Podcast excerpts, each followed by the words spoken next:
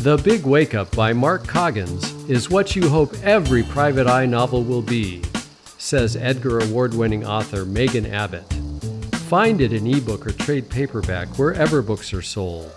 In this podcast, it's read by author Mark Coggins. Learn more about Mark and his other novels at markcoggins.com.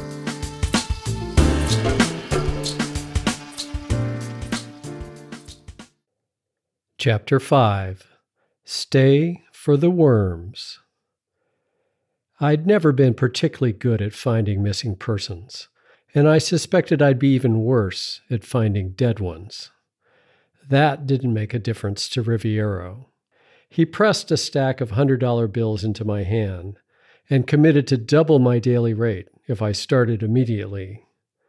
I thought about the money I was going to need to pay Caesar to fix the Galaxie set aside my concerns about Riviero's obsession with dead bodies and multi story mausoleums, and agreed to put in at least a week searching for the earthly remains of Maria de Magistris. My first stop the next morning was a cheapo car rental place near Caesar's garage. Despite promising me a veritable Whitman sampler of cars to select from when I called, Upon my arrival, all they could produce was the automotive equivalent of the dreaded pistachio nougat, a four cylinder Hyundai, or the chocolate covered cherry, a jet black Cadillac Escalade. Since Riviero was paying for it, I went with the Escalade, but I didn't like riding so high, wide, and pretentious.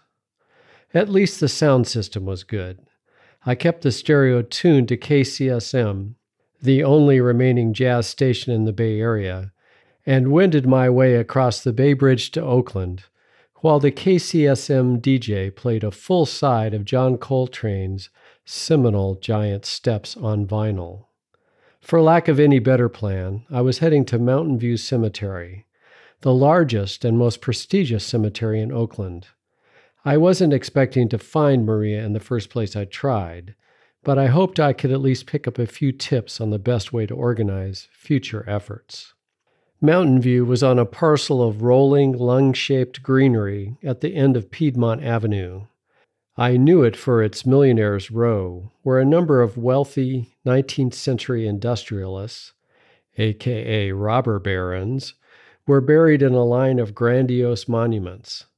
I'd also read somewhere that it had been designed by the guy who built Central Park. I beached the Escalade by an imposing stone building with classical Greek aspirations and backtracked across the island of the roundabout I'd circled on my way in. I was headed to the cemetery office, which was housed in a red brick Gothic, trimmed in white stone. A gardener had his wheelbarrow parked near the front, and was busy planting tulip bulbs in the beds on either side of the walkway. I nodded at him, went up the steps, and pushed through to the lobby. It wasn't quite what I was expecting. One part tour office, one part showroom, and one part mourner's waiting area, the bulk of the space was taken by a large scale model of the grounds. A group of the sort of people who are otherwise unoccupied at 10 a.m. on a weekday were studying it with maps that pinpointed the location of graves of famous people clutched in their hands. One birdwatcher type wearing an Alaskan bush hat exclaimed to his wife, Look, there's Elizabeth Short, the Black Dahlia. We'll have to check her out. Off to one side was a room that showcased cremation urns and headstones and off to the other was an arrangement of furniture. Perched on the edge of one of the sofas was a frail black woman in a black crepe dress, white gloves, and a serious church going hat. She dabbed a hanky under her eye while a young man next to her gripped her by the elbow and leaned in to whisper comforting words. I threaded my way past the birder and went up to a counter that separated the lobby from an office bullpen. I studied a row of state licenses for cemetery salespersons with the directive must be available for public inspection printed on each license, while the receptionist behind the counter paged through a ledger size appointment book with a phone glued to her ear. After noting down a date for the columbarium, she hung up and asked me what she could do for me. I'm guessing the columbarium doesn't serve drinks, I said. She pushed her cat eye glasses further up the bridge of her nose and swept a lock of ash blonde hair behind her ear. But I could tell what she really wanted to do was bop me in the nose. No, sir. A columbarium is a place for the respectful display of cinerary urns. I was setting up a pre need planning appointment for a prospective client. Right, you are. So you asked how you could help me. I wanted to talk with the manager. The general manager? Sure. May I ask what it's regarding? Much of the time, I had to lie about the motives for my inquiries, or pretext, as the news coverage for a lawsuit involving corporate spying recently characterized it. But today I decided the truth would serve as well as anything. I'm a private investigator. I've been hired by the family of a young woman who may have been buried under a false name at the cemetery in the early 70s. The family is trying to locate her so they can bring her remains back to Argentina, which is where she's from. I see. I can let you review the burial registry. You don't need to talk to the general manager for that. I might add that there's some suggestion of criminal activity. I might add that, but the only one suggesting it was me. So much for avoiding pretexting. The receptionist caught her upper lip between her teeth and gave it a good chewing. Criminal, she apparently decided, was not something she wanted to make the call on. I'll check and see if he's available, she said, and slid off her chair. When she returned, I was told that Mr. Arrow would be happy to join me in the sales conference room in a few minutes' time. She directed me to a door off the urn and headstone display area, and I amused myself during the wait by examining the black and white photographs of Mountain View monuments and statuary that decorated the room. I was standing in front of a picture of a tragic looking stone angel whose nose and wingtip had broken off when Arrow made his entrance. He wouldn't have gotten my vote for cemetery general manager on What's My Line. He had a florid complexion, a great bushy goatee with matching bushy hair, and round glasses with more than a bit of correction, imparting a slight fisheye look. He was dressed casually in a striped shirt and khakis, and the shirt and the several inches of gut overhanging it made me decide he wasn't the sort of person who worried about stripes making him look fatter. He smiled easily when he spotted me and put out his hand. Jeff Arrow. August Riordan. Thanks for taking the time. Not at all. It sounds intriguing. He nodded me into a chair at a conference table and took a seat across from me. Linda said you were a private investigator. I suppose I should ask if you have something to back that up. A license, like your salespeople, all PIs are required to carry one. I leaned over to take out my wallet, but he said, Oh, don't bother. I wouldn't know a real one from a fake one. Just as you probably couldn't identify a funeral director credential. You got me there. I retrieved my wallet anyway and fished out a card, which I pushed across the table. For what it's worth. Arrow glanced at it, but left it where it lay. Thank you. Now tell me what you're after. Linda said something about kidnapped remains from a foreign country. From the 70s yet. That's probably making it sound a little more intriguing than it is. I relayed the whole story, exactly as I got it from Riviero. And you've good reason to believe that she's buried at Mountain View? To be honest, it's more of a. Wait a minute, you're the guy from the cable car shootout, aren't you? I cleared my throat to speak, but decided just to nod my acknowledgement. I was getting entirely more attention from the incident than I wanted. And this Maria de Magistris? She would have been the aunt of the girl who was shot by the gripman. Technically, step aunt, but it's the same family. Well, you've got yourself an interesting problem. 1974 is well before my time. I can check the records, of course. But if she is buried under a false name, it will be hard to distinguish her from the other women who were buried in that year. What about the fact that she was shipped from overseas? Wouldn't there be some record of that? Some extra red tape or bureaucracy that could leave a paper trail? Arrow laughed. You wouldn't believe all the red tape associated with shipping a body into or out of the country. In general, you need a certified copy of the death certificate as well as burial transit permit with a notarized statement from a doctor or medical examiner stating that the body did not die from a communicable disease. You also need a statement from the embalmer saying that the body was embalmed and disinfected and what embalming method was used. And there are special packing requirements.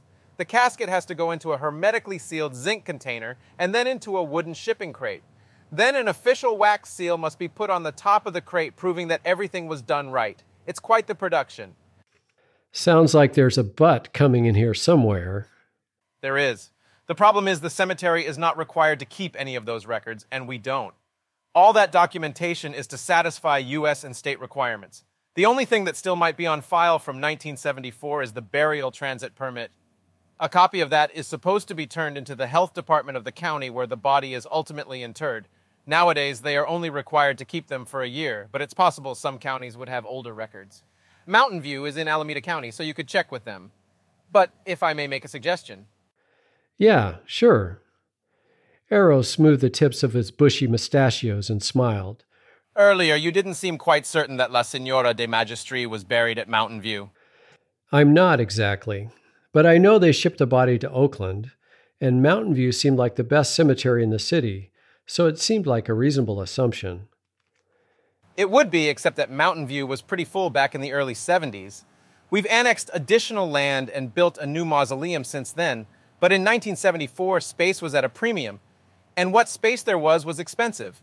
Unless you were a member of one of the old time families with a private mausoleum, it would have taken a significant investment on the part of the living to enable you to spend eternity here.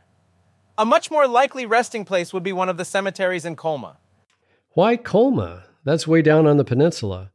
True, but there are 18 cemeteries in that town 17 for humans and one for pets.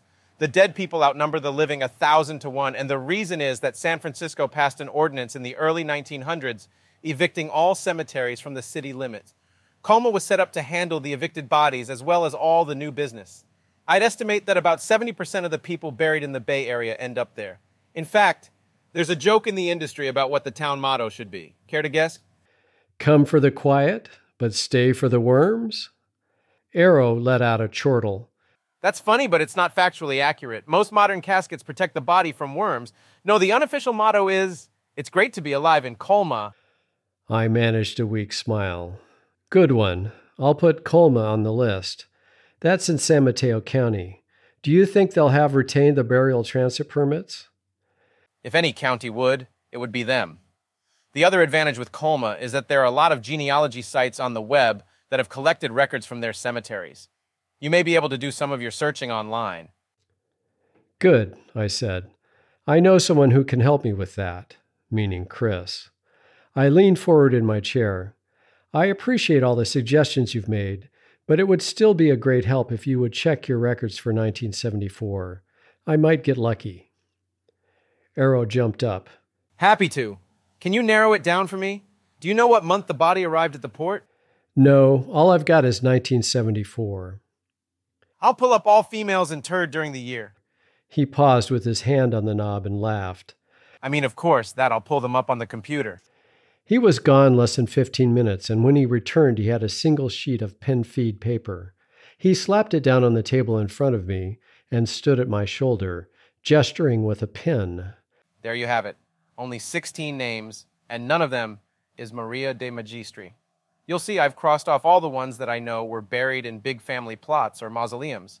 That leaves only seven who were buried in individual plots. You'll have to do more research to figure out if any of those are probables. But I need to warn you about one thing. The family's going to need a court order to disinter anyone.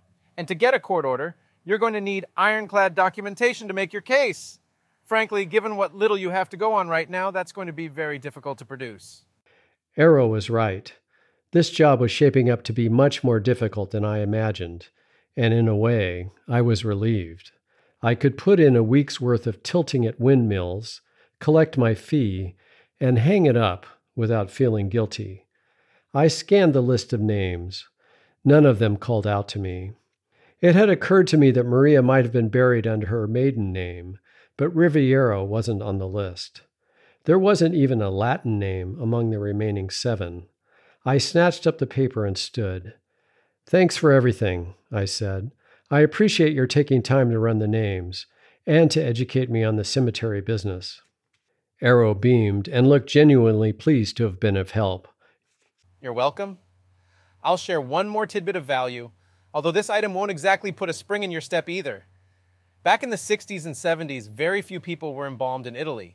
They also used inexpensive wooden caskets, so if this person was buried for any length of time, when they exhumed the body, both body and casket would be close to disintegration. There wouldn't have been much to send to Oakland, and even less now to send on to Argentina. I thought about that for a moment and swallowed. Swell. I guess it's a good thing I've been hired to find the body, not dig it up. You got that right. Arrow shook my hand again and finished by saying, Feel free to look around more if you like. The list has plot locations, so you can visit the graves if you think that might be useful. I carried the list out of the conference room to the lobby and the model of the grounds, and tried to get a general sense for where each of the graves was located. They appeared to be clustered at the far northeastern border of the cemetery, which was probably the last area with space in the 70s. I decided I wasn't going to divine any special insights by visiting them and shoved the folded list into my breast pocket. I went back outside and was standing on the sidewalk in front, watching the gardener tamp down the ground around his tulip bulbs, when I heard a woman call my name. Melina Riviero waved at me through the open window of a fire engine red Honda she had piloted into the roundabout. Buy you a cup of coffee?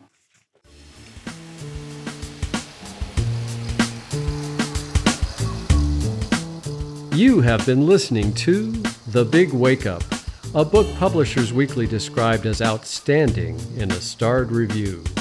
Find it in ebook or trade paperback wherever books are sold. In this podcast, it's read by author Mark Coggins.